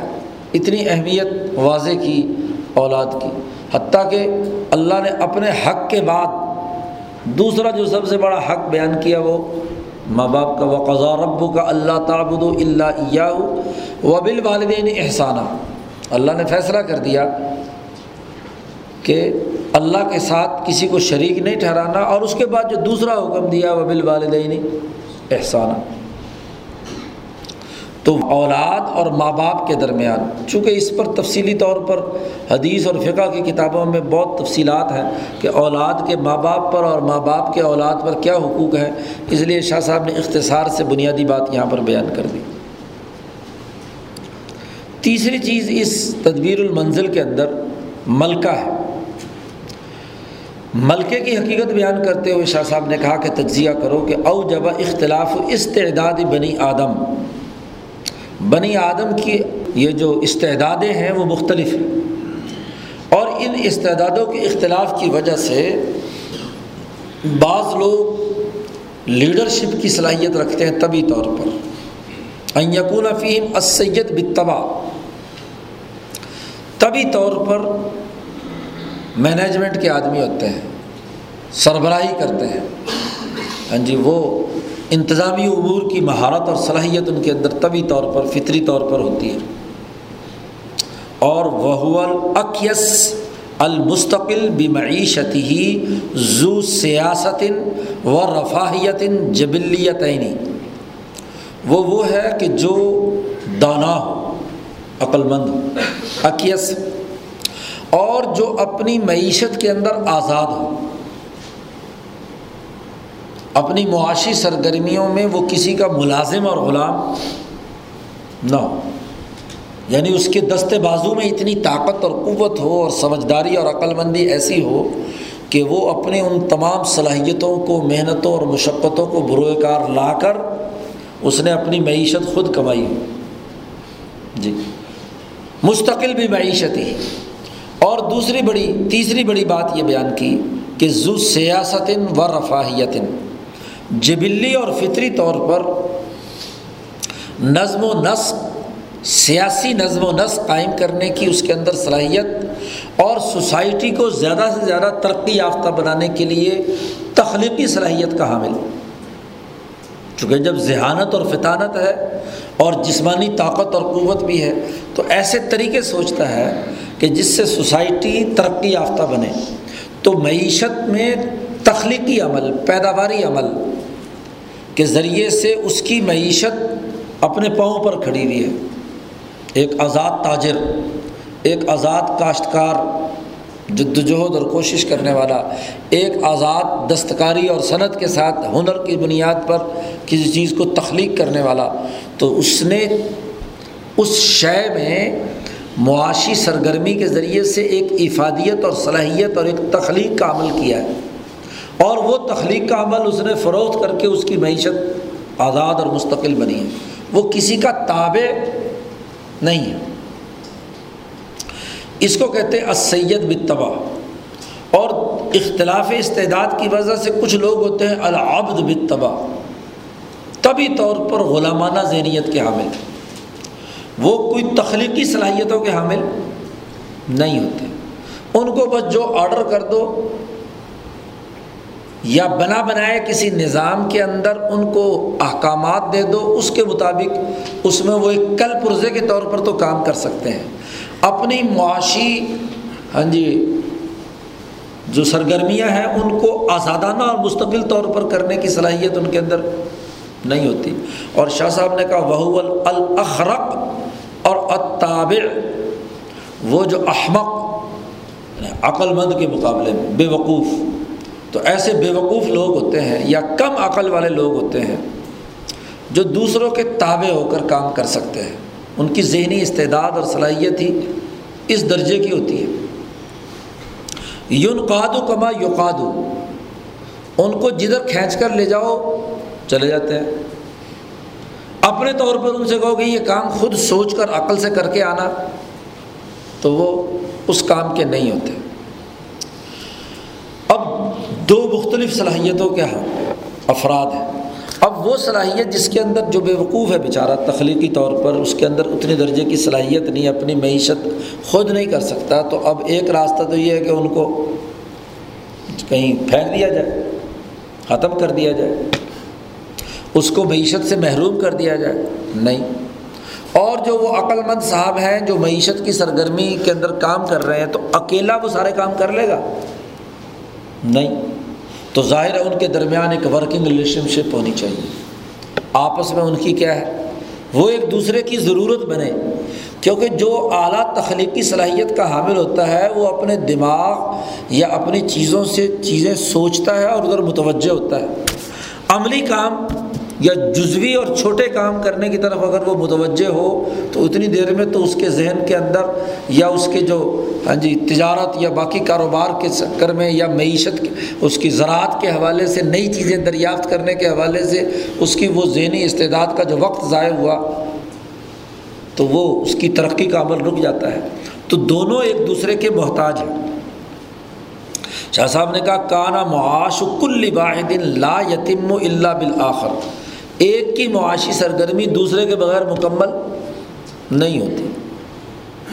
ولا يمكن التعاون في المنشط والمکرہ ہاں جی مشکل ہو یا ہاں جی اچھی حالت ہو، فراغت کی حالت ہو، ان کے درمیان تعاون تبھی ہوگا کہ جب وہ ہمیشہ ہمیشہ کے لیے ایک دوسرے کے ساتھ مربوط ہو جائے، ربط پیدا کر لیں کہ وہ اس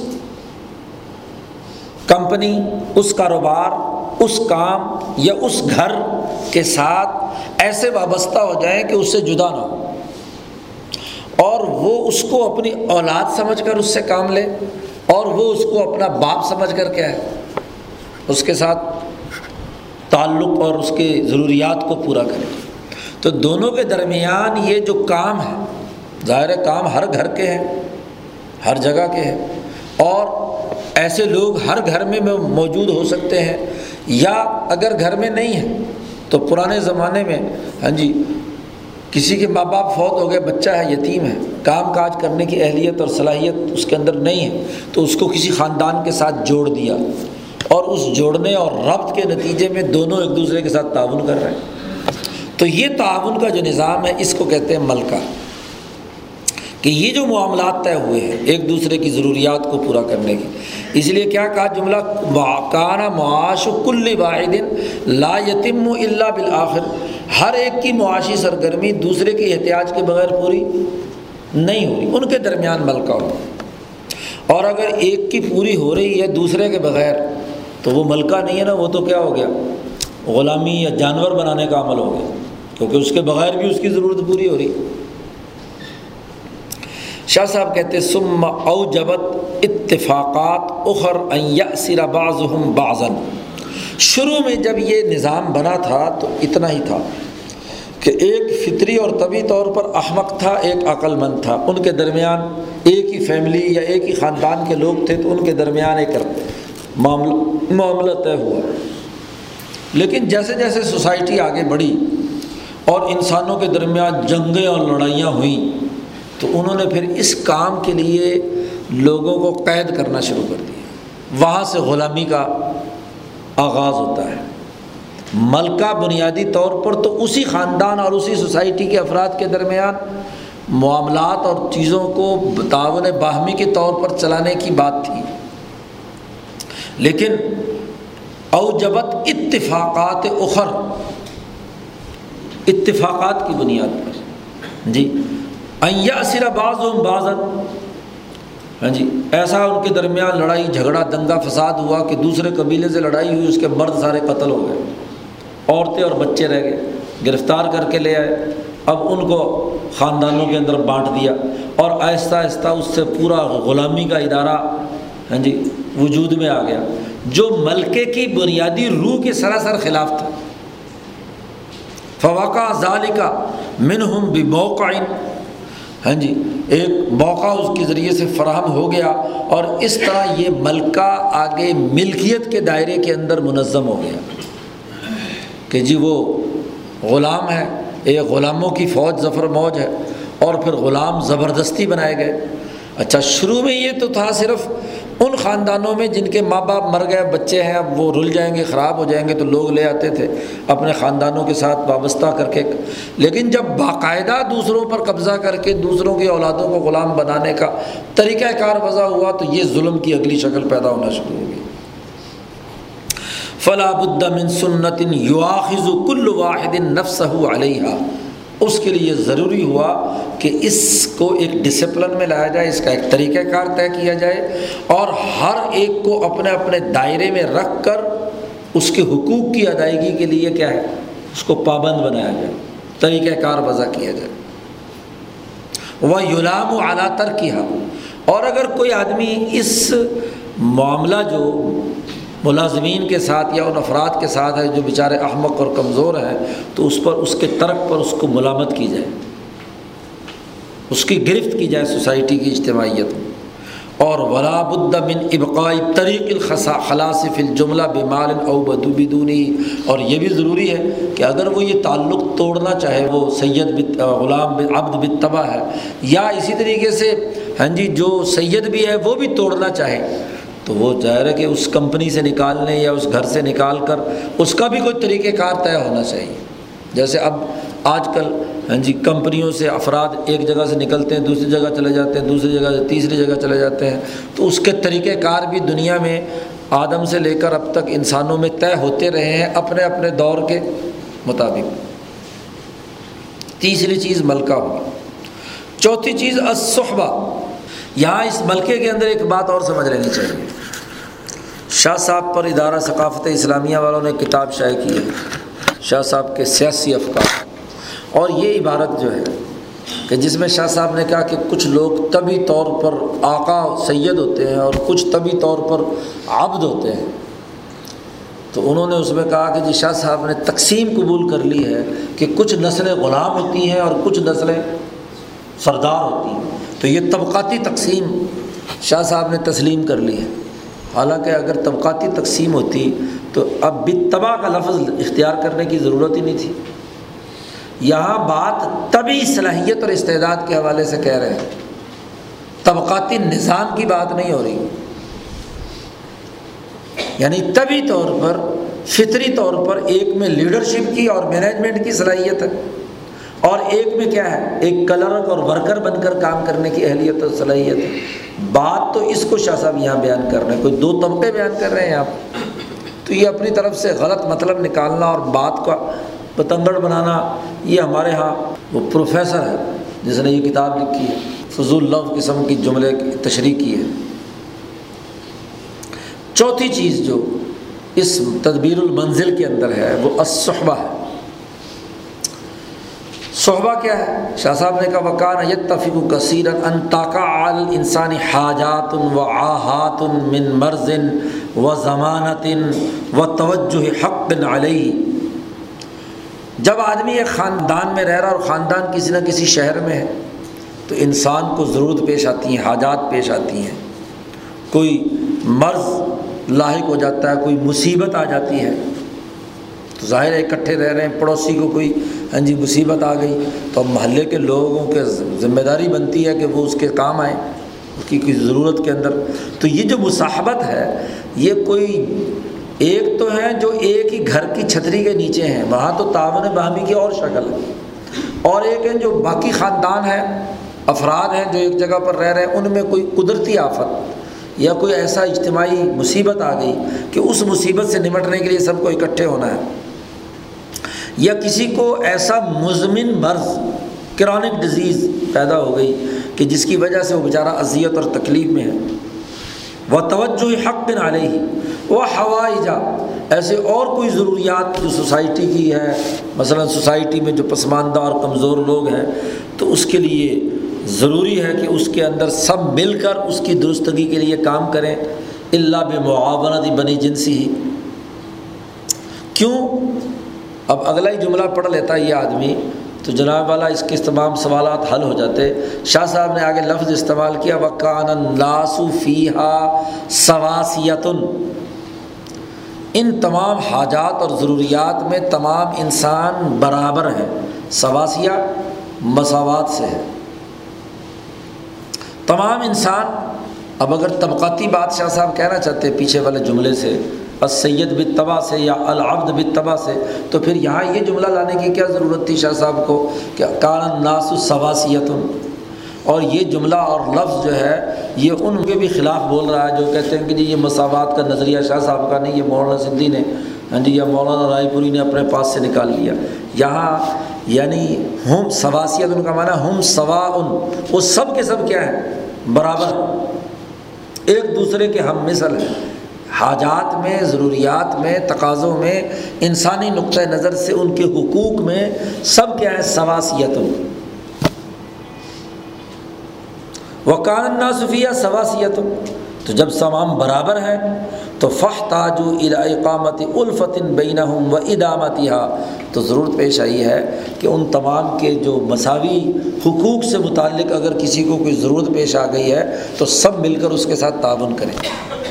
اس کے مرض کو دور کرنے کے لیے علاج ہے، علاج کے لیے پیسے اکٹھے کر کے دیں یا کوئی اور ایسی مصیبت آ گئی ہے، اس مصیبت کو دور کرنے کے لیے اس کے ساتھ تعاون کریں۔ تو لازمی ہو گیا کہ جو مدد کا طلبگار ہو، اس کی مدد کی جائے۔ جو کسی مصیبت میں مبتلا ہو، اس کے ساتھ تعاون کیا جائے۔ سنت بینہم۔ دنیا کے ہر مذہب اور ہر معاشرے کے اندر یہ کیا ہے؟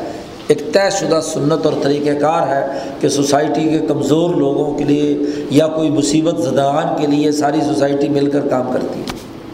یو طالبہ بہا، ان سے مطالبہ کیا جاتا ہے کہ تمہیں دینی ہے اس مصیبت کے وقت میں ان مصیبت زدگان کی مدد کرنا، اور اگر وہ نہ کریں تو ان پر ملامت کی جاتی ہے۔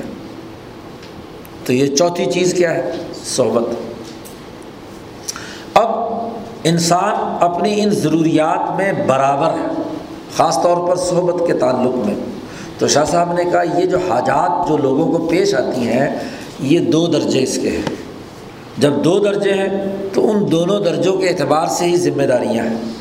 شاہ صاحب نے کہا، ولما کانت الحاجات علی حدینی جتنی احتیاجات ہیں، ان کی دو حد ہیں، دو دائرے ہیں۔ حد لا یتم اللہ بعد یعد۔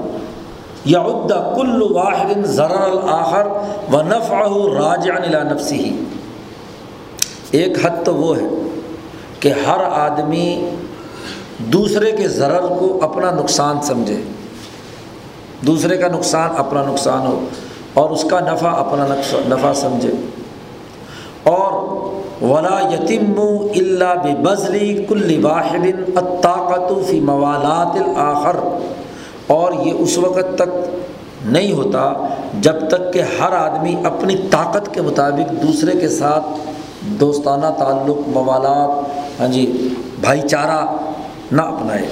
اور وجوب الانفاق علیہ اور اس پر اس کا خرچ کرنا واجب اور لازمی قرار دے دیا گیا۔ حتیٰ کہ وہ تورس، وراثت بھی ان کے اندر جاری ہوگی۔ بابل جملہ تھی خلاصہ یہ ہے کہ فبی امور تلزم من الجانبین دونوں طرف سے لازمی ہے۔ یہ وہ جو قریبی رشتہ دار ہوتے ہیں، ان کے حقوق سے متعلق ہے کہ اگر وہاں ایک کو نقصان پہنچتا ہے، تو دوسرے اس کی صلاح رحمی کے لیے، اس کی ضرورت کے لیے کفالت کریں، واجب ہے۔ اور اس پر واجب ہے جب اس کو ضرورت پیش آئے۔ تو ایک دوسرے کی ذمہ داریوں کو پورا کرنے کے لیے، وہ صلاح رحمی کرنے کے لیے کام کریں۔ اور ایک دوسرے کے لیے اس لیے ضروری ہے کہ لیکون الغنم و بالغرم، یہ قاعدہ اور اصول ہے۔ ایک حدیث کی روشنی میں ہاں جی قاعدہ اور ضابطہ دنیا بھر میں کہ جو آدمی کسی کا ڈنڈ بھرتا ہے یا کوئی آدمی دوسرے سے کسی چیز کا نفع اٹھاتا ہے تو اس کا ڈنڈ بھی اسے بھرنا ہے۔ اور اگر ڈنڈ بھرتا ہے تو نفع بھی۔ جو تاوان دے، اسے نفع اٹھانے کا بھی حق ہے۔ اور جو نفع اٹھاتا ہے اسے اس اس کی وجہ سے اگر کوئی تاوان آیا ہے تو تاوان بھی اسے دینا ہے۔ کیونکہ دونوں ایک دوسرے کے ساتھ کیا ہے؟ مربوط ہے تو رشتہ داروں میں یک طرفہ ٹریفک نہیں ہے کہ ایک تو ڈنڈ ہی ڈنڈ بھرتا رہے اور دوسرا نفع نفع ہی اٹھاتا رہے۔ ایسا نہیں۔ کسی کے ساتھ آپ نے تاوان اس کا ادا کیا، مصیبت کے وقت اس کے کام آئے ہیں، تو اس پر بھی فرض ہے کہ وہ اس دوسرے کی مصیبت کے وقت وہ اس کے کام آئے۔ وکان الناس بحاظ الحد القارب یہ حد رشتہ داروں کے اندر ہوتی ہے تاکہ ان کے درمیان باہمی محبت ہو اور ان کی دو آپس کی صحبت اور ملنا جلنا ہے، وہ امر طبیعی طبیعی کے طور پر۔ ہو طبیعت کے حوالے سے۔ دوسری حد وہ ہے کہ یتعطا عقل من ذالکا، اس سے کم درجے کی۔ فوجب یقون انتقون بواسات و اہل سنتاً مسلمتاً بین الناس. مصیبت آفت جیسے آ گئی۔ اس لیے پہلے کے لیے لفظ استعمال کیا موالات، کہ وہ ایک دوسرے کے ولی ہیں۔ اور دوسرے کے لیے لفظ استعمال کیا مواسات مواسات دشمن کے ساتھ بھی ہوگی۔ بھائی دشمن بھی اگر کسی قدرتی آفت میں مبتلا ہو گیا تو باقی لوگوں پر لازمی اور ضروری ہے کہ اس آفت جو قدرتی طور پر آئی یا کسی ایسی وجہ سے آئی کہ جس کی وجہ سے جو اس کے اپنے اختیار یا لڑائی جھگڑے کا معاملہ نہیں تھا، تو اس کے ساتھ اچھا سلوک کرنا، اس کے دل کا غم دور کرنا، یہ صحبت، یہ بھی تمام لوگوں کے یہاں مسلم ہے۔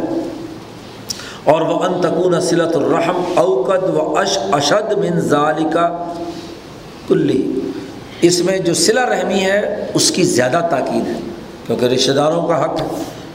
معاملہ جب معاشروں میں فساد پیدا ہوتا ہے، تو صلہ رحمی رشتہ داروں کے ساتھ نہیں کریں گے۔ غیروں پر تو خرچ کر لیں گے۔ لیکن اپنے رشتہ دار اگر کوئی اونچ نیچ کر لے، تو وہاں اسے کہتے ہیں، پنجابی والے شریکہ ہے جی۔ شریکیاں نال نہیں ایسے کچھ بھی کر سکتے۔ ہاں جی غیروں کے ساتھ یارانے بنائیں گے تو یہ وہ ظلم کے ماحول کی بات ہے۔ سب سے پہلے رشتہ دار ہے اور پھر اس کے بعد، اس لیے زکوٰۃ، صدقات یا دوسری چیزوں میں بھی لازمی قرار دیا گیا کہ سب سے پہلے خاندان میں اگر غربت ہے تو وہاں پہلے کرنا ضروری ہے۔ شاہ صاحب کہتے ہیں، وہ معظم و مسائل حاضل فن یہ جو تصویر المنزل کا فن ہے، اس کے بڑے بڑے جو بنیادی مسئلے ہیں جن پر غور و فکر کر کے ہر دور میں، ہر سوسائٹی میں، ہر اجتماع میں جن مسئلوں کو حل کرنا ہے، ان میں سب سے نمبر ایک، معرفت الاسباب المقتضیت للزواج و ترکی۔ ان اسباب کا علم حاصل کرنا جس کے تقاضے سے شادی ہوتی ہے یا شادی نہیں کرنی۔ زواج رشتہ ہونا چاہیے یا نہیں؟ ایک، وہ سنت الزواج، شادی کا طریقہ کار کیا ہو؟ وہ صفت الزوج، شوہر کے اوصاف کیا ہونے چاہیے؟ صفت الزوجہ، بیگم کے بیوی کے اوصاف کیا ہونے چاہیے؟ ان پر، ان مسائل پر غور و فکر کیا جاتا ہے۔ پھر ما الزوج من حسر المعاشرہ و سیانت الحرب الفواعش والعار۔ یہ بھی ایک اہم مسئلہ ہے کہ خامن پر کیا کیا لازم ہے کہ وہ حسن معاشرت کے طور پر اپنی بیوی کے ساتھ سلوک کرنے میں کیا اس کے رویے۔ قرآن نے کہا عاشرو ہن بالمعروف خواتین کے ساتھ کیا ہے؟ اچھائی اور نیکی اور بھلائی کے ساتھ معاشرت کرو۔ خاتون ایک حضور صلی اللہ علیہ وسلم سے پوچھنے آئی کہ دو آدمیوں نے منگنی کا پیغام بھیجا ہے۔ جی ان دونوں میں سے کیا ہے؟ کس کے ساتھ میں شادی کروں؟ حضور نے جب دونوں کی بات سنی، ایک حضرت امیر معاویہ۔ یہ حضرت امیر معاویہ کا وہ دور ہے کہ یہ فتح مکہ سے پہلے، دو سال پہلے چونکہ یہ مسلمان ہو گئے تھے حضرت ابو سفیان سے، تو ظاہر ہے باپ نے گھر سے نکال دیا تھا۔ تو اس لیے مکہ مدینہ منورہ جب پہنچے تو ہر چیز سے فارغ تھے، کچھ بھی نہیں تھا۔ تو انہوں نے پوچھا، دوسرا ایک اور ابو جہم ہے، تو ان دونوں کے بارے میں پیغام بھیجا ہے تو میں کس سے شادی کروں؟ تو حضور نے فرمایا کہ جو ابو جہم ہے نا، ہر وقت اس کے کندھے پہ ڈنڈا ہوتا ہے اور وہ بیگموں کی پٹائی کرتا ہے۔ اور وہ اماں معاویہ، فہو سلوک اللہ مالا لو اس کے پاس پیسہ کوئی نہیں، فقیر ہے۔ اب تو دیکھ لے، ڈنڈے کھانے ہیں۔ یا بھوکا رہا ہے۔ ظاہر ہے کہ، ظاہر بھوکی بھی عورت بن سکتی اور ڈنڈے بھی نہیں کھا سکتی۔ تو حضور نے گویا کہ اشارہ کر دیا کہ بھائی ان دونوں میں سے کسی سے۔ تو ظاہر ہے کہ اب شوہر کے رویوں پر بات ہو رہی ہے۔ تو شوہر کا رویہ جو ہر وقت ڈنڈا بردار ہو، تو ظاہر ہے اس سے کون شادی کرے گا؟ اور شوہر کو خرچہ ادا کرنا ہے، اگر اس کا مال شال نہیں ہے تو مسئلہ کیسے حل ہوگا تو بہرحال تو یہ مسئلہ ہے، حسن المعاشر و سیارت الحرم عن الفواحش والعار۔ اور پھر مرد وہ ہو جو اپنے حرم کی حفاظت کرتا ہو، ہر قسم کی برائی اور ادھر ادھر کی چیزیں، اس کا عزت اور احترام کرنے کی اس کے اندر چیز موجود ہو۔ ایسے ہی بما المرا عورت پر کون کون سی چیزیں لازمی ہیں؟ اتعفف وطاعت زوج خامد کی فرما برداری اور گھر کی ضرورتوں میں ہاں جی جد وجہد اور کوشش کرنا۔ اور پھر اسی کے ساتھ ایک اور مسئلہ کہ اگر میاں بیوی کے درمیان کوئی جھگڑا ہے، متناشی زین جو ایک دوسرے کے کہ نافرمانی یا ایک دوسرے کے حقوق توڑ رہے ہیں، تو اس کی صلح کیسے ہو سکتی ہے؟ کون کون سے طریقۂ کار ہیں جن سے ان کے درمیان مساف مصالحت کرائی جا سکے۔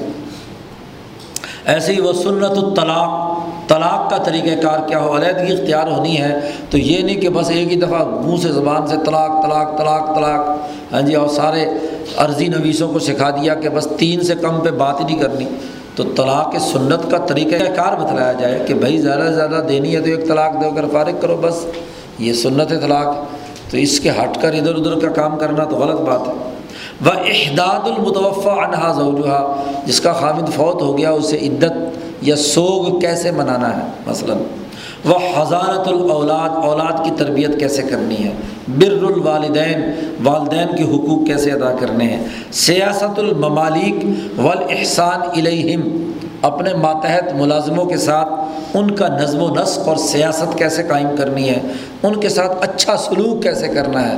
والاحسان الیہم وہ قیام الممالک کی بھی خدمت المولا۔ ایسے جو ملازمین ہیں، وہ اپنے اس سربراہ کی کیسے خدمت سر انجام دیں؟ اس کا طریقہ کار کیا ہو؟ اور اگر غلامی کا نظام موجود ہو تو آزاد کرنے کی، غلاموں کو آزاد کرنے کا طریقہ کار بھی وضع ہونا چاہیے، اعتاق کی سنت۔ ایسے رشتہ داروں کے حقوق، پڑوسیوں کے حقوق اور بالقیام و بمواسات فقراء البلد۔ شہر کے جو فقیر اور غریب لوگ ہیں، ان کے ساتھ مواصلات حسن سلوک کے ساتھ پیش آنا، ان کی ضروریات کو پورا کرنا۔ اجتماعی کوئی مصیبت طاری ہو گئی، اس میں تعاون باہمی کرنا۔ اور تدبیر المنزل میں یہ بھی شامل ہے کہ ادب النقیب القبیلہ، قبیلے کا جو سردار ہے، تو قبیلے کے لوگوں کو اس کی عزت کریں گے، ادب کریں گے، تو نظم ڈسپلن چلے گا۔ اور اگر اس کی توہین و تزلیل کرتے ہیں، تو دراصل وہ اپنی توہین و تزلیل کرتے ہیں۔ کیونکہ اجتماعی، قبیلے کی اجتماعی طاقت سے طاقت ہوتی ہے۔ اور اگر وہ اجتماعی طاقت ٹوٹتی ہے، تو گویا کہ آپ کی اپنی اجتماعی طاقت ختم ہوتی ہے۔ تو جو قبیلے کا سربراہ ہے ہاں جی اس لیے حضور صلی اللہ علیہ وسلم نے فرمایا کہ جو سربراہان قبیلہ آتے ہیں، ان کا اعزاز و اکرام کرو۔ ہاں جی بنو خزرت وغیرہ، سعد ابن معاذ سردار تھے، وہ آئے۔ تو حضور نے فرمایا قومو لسیدکم۔ تمہارا سردار آ رہا ہے، اس کے لیے استقبال میں کھڑے ہو جاؤ۔ کیونکہ وہ اعزاز پوری جماعت کا ہے، پورے ہاں جی اس کا قبیلے کا ہے، برادری کا ہے۔ تو یہ اعزاز و اکرام اس کا ضروری ہے۔ اور اس پر لازمی ہے، جو قبیلے کا سردار ہے، جو یا حکمران ہے اس خاندان کا تعہد حال ہوں کہ اپنے قبیلے کے ہر ہر فرد کی حالت کی پڑتال کر کے اس کی ضروریات کا لحاظ رکھے۔ اولاد کی طرح ان کی پرورش اور ان کی ضروریات کو پورا کرے۔ اور وہ قسمت ترکات بین الورثہ، اسی طرح خاندانی نظام میں تدبیر المنزل کے اندر یہ بھی ہے کہ وراثت کیسے تقسیم ہوگی؟ وہ بھی بغیر لڑائی، جھگڑے کے کیا ان کے درمیان تقسیم کا عمل بھی ہے۔ ولمحافظت الصابی ولاحصابی اسی طرح اپنے خاندانی نصب اور حسب کی حفاظت۔ جی یہ بھی لازمی اور ضروری ہے۔ خاندان کا اپنا حسب و نصب کی حفاظت، یہ بھی محافظت ضروری ہے۔ اس لیے حضرت عمر نے فرمایا تمام لوگوں کو، یا معاشر العرب۔ اے عرب کے لوگوں ہیں جی اپنا حسب اور نصب محفوظ رکھو اور یاد رکھو۔ ہیں جی اپنے انصاب کو یا تعلم و انصاب کم کہ تسل و جی اپنے انصاب کی تعلیم حاصل کرو۔ تمہیں پتہ ہونا چاہیے کہ تمہارے خونی رشتہ دار کون کون سے چچا، پھوپھی، چاچا، ماما، گھرے خاندان، اور پھر ان کے ساتھ صلا رحمی کرو۔ ان کے ساتھ کیا ہے؟ ان کے حقوق ادا کرو۔ حضرت عائشہ صدیقہ خاتون ہے، لیکن نصابت العرب، ان کا لقب عرب کے تمام قبیلوں کا نصب، حسب و نصب انہیں زبانی یاد کہ کون خاندان ہاں جی کس کی کہا، کس جگہ شادی ہوئی اور کہاں سے اور کیسے، کون سے خاندان سے تعلق رکھتا ہے؟ تو پورا حسب و نصب یاد ہوتا ہے۔ خون کی حفاظت دراصل اس حسب و نصب کی حفاظت کی اجتماعیت کو برقرار رکھنے کے لیے۔ تو جو لوگ، جو خاندان اپنا حسب و نصب کی حفاظت کرتے ہیں، وہی کیا ہے؟ اپنی اجتماعی طاقت زیادہ بہتر طریقے سے استعمال کر سکتے ہیں۔ تدبیر المنزل کے اندر یہ بھی لازمی قرار دیا گیا ہے کہ المحافظت الصابی والاحصاب۔ شاہ صاحب کہتے ہیں، جتنی باتیں میں نے بیان کی ہیں حکمت منزلیہ کے ذیل میں فعن تجد امتم من الناس اللہ وحم یا تقدون اصول حاضل ابواب کوئی امت، کوئی قوم دنیا کی ایسی نہیں دیکھو گے، مگر سب کا اعتقاد ان اصولوں پر کے حوالے سے اپنا سسٹم بنانے سے متعلق ہے۔ اور وہ یج تہدون فی اقامت ہا اعلیٰ اختلافی ادیانہم و تواعد بلدانہم اور وہ سب جد وجہد اور کوشش کرتے ہیں، باوجود اس بات کے کہ ان کے درمیان مذاہب کا اختلاف پایا جاتا ہے۔ مختلف دین ہیں ان کے۔ اور باوجود اس بات کے کہ دور دراز تک ان کے شہر ایک دوسرے سے بڑے فاصلے پر بھی ہیں، لیکن ان اصولوں پر تمام کا اتفاق ہے۔ نجومی علم نجوم کی بنیاد پر تدبیر المنزل کے یہ امور سر انجام دیتا ہے۔ ایک طبیعی اور مادیت پرست مادی فوائد یا نقصانات کی بنیاد پر تدبیر المنزل کی یہ پوری حکمت عملی وضع کرتا ہے۔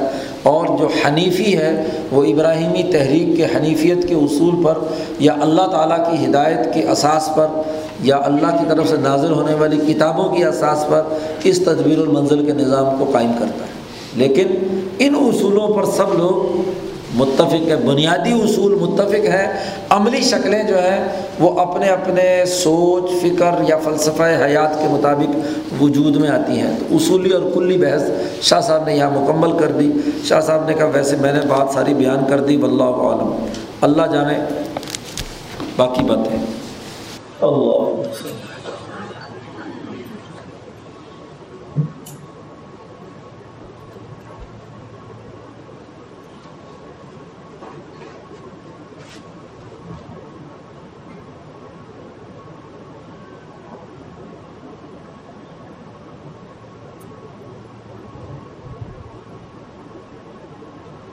فرمائی اللہ